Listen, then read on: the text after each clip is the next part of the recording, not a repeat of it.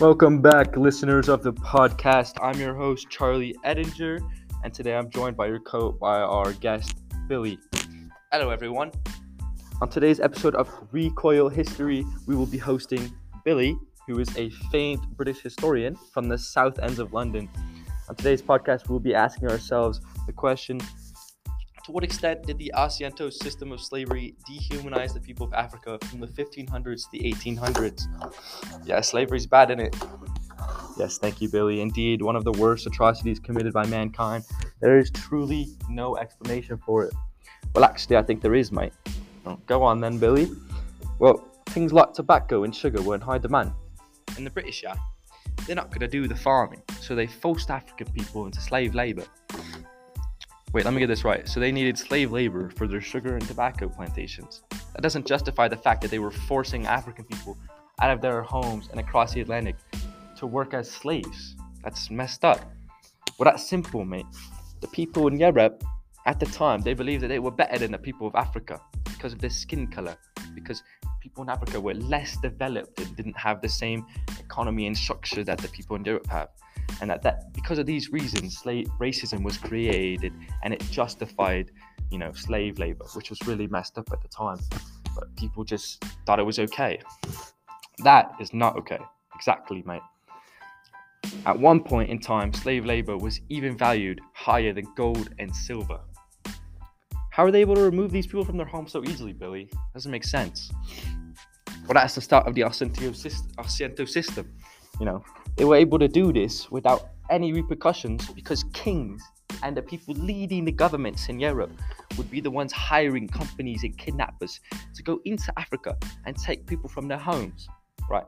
This worked so well for them that expanded and between 1525 and 1866 over 12.5 million Africans were shipped to the New World, or as we know today, North and South America. So, wait, what? The leaders of these countries were encouraging and rewarding this atrocious activity, this horrible act of like humanity. Like, what? Mm-hmm. And that's what made it even worse because the kings and leaders of these countries were the ones endorsing the action that desensitized the public and the people to the idea of slavery. At the time, yeah, kings were seen as like godlike figures, man. And and people just saw them as a role model and they were a role model to everyone, right? Most people didn't even think twice about it when slavery started. They didn't even bat an eye. They were like, if the king's doing it, I can do it, right? That's why that's why it was able to be sustained for such a long period of time, you know, because these kings were endorsing it and it desensitized the public to this type of, you know, this type of horrible thing that we were doing. Oh, how did this uh, impact Africa? I, I imagine it wasn't good, Billy. Oh, mate, it wasn't. It was not good. It was bad. First of all, Africa was greatly depopulated, leaving only women and elderly to tend to land tend to the land. Second, two thirds of the Africans removed from their homes were carried across the Atlantic. That means they were never. That means they were very not likely to ever see their family ever again, mate. You know, they would never see their homes again. They would never see their culture again. You know, horrible, horrible thing to do. Because of slavery and, and, and people in Africa were actually kidnapping their own people to make money and sell to the people that would transport them across the Atlantic it increased violence in Africa between the tribes greatly, and it, it bred massive distrust and hostility in Africa all across the all across the continent. It also stripped millions of Africans of their original culture and forced them to adopt another culture. We've seen this. We've seen this as well when we came when the people from England came to the United States and stripped the Native Americans of their culture. It's just like it's like that uh, happening all over again with slavery. It's a horrible thing taking their culture from them. And lastly, and probably worst of all, it, it, it dehumanized uh, African people so much throughout the years that people um, that people just thought it was okay, and people just thought it was all right that these whole group of people was um, oppressed and forced into slave labor. It, it really was bad, and um, even hundreds of years after slavery has been abolished, uh, today people still face racism because of the dehumanization created um, through slavery when it was happening back then you know? Wow. That's a pretty significant social and economic impact you know also makes me super angry because it's our ancestors' fault that racism exists today. Like what? Um, who? What countries in Europe? Like what? What? Like who was involved in the slave trade? You know, who ran it?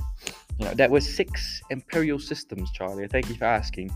That uh, spanned across the Atlantic at, at the end of the slave trade, and these were the English, the French, the Portuguese, the Spanish, the Dutch, and the Danish, and they really controlled the slave trades. Um, um, for a great uh, uh, part of the time that slave trade was a thing, you know. And basically, they would they would transport these slaves on ships with typically hundreds and hundreds of captives kept, kept in close quarters with horrible sanitary conditions, and there would only be like 30 crew members. So it'd be it would be really bad, and these ships would travel to the Caribbean, North and South America, so far from these people's homes, and they would be it would just be really bad. Be relocated. It's really bad. So these these people, Billy, they were they were basically treated like livestock. Exactly. They were treated as if they weren't humans. They were animals that, that we could just take advantage of, and that's what, you know, that's why it was like this for long now. We deeply ingrained racism into our society. That you know, that's why it's still present today. Is because you know there was a belief for so long that these people were not equal to us. They were just different. They were different species, really, and that was what dehumanized them and it was really bad and it was really bad. That's why um, racism is still in our society today. Man that's horrible. It's good thing that they're that they were abolitionists you know um, and that they protested this thing and that their spirit was able to be carried on and you know people today were able to fight against it or people uh, were able to fight against it and, and, eventually abolish it and it's no longer from today. Um, yeah, mate, it's a great thing that they were abolitionists and they were able to, you know, eventually uh, end this thing um, because it was horrible and it, it, definitely should not have happened for as long as it did.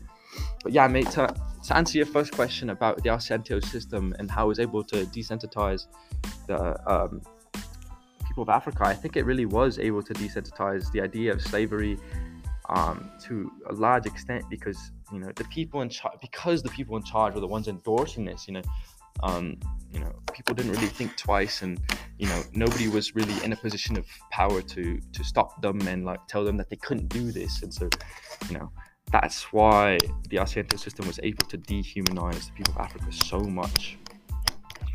All right Billy um thank you for your insight and knowledge. I'm sure the li- listeners of Recoil History will be pleased uh, through of your analysis on this topic. Um, I just want to say uh, it was a great time having you uh, today. Uh, really learned a lot. Uh, you know, touched my heart. Thank you, Billy. Well, thank you, Charlie. Uh, it was a pleasure being on the podcast. You know, anytime you want me to return, I'll be here. just let me know. Give me a call. Of course, Billy. all right. Well, thank you everyone for listening. that's it for today's episode of Recoil History. Peace out.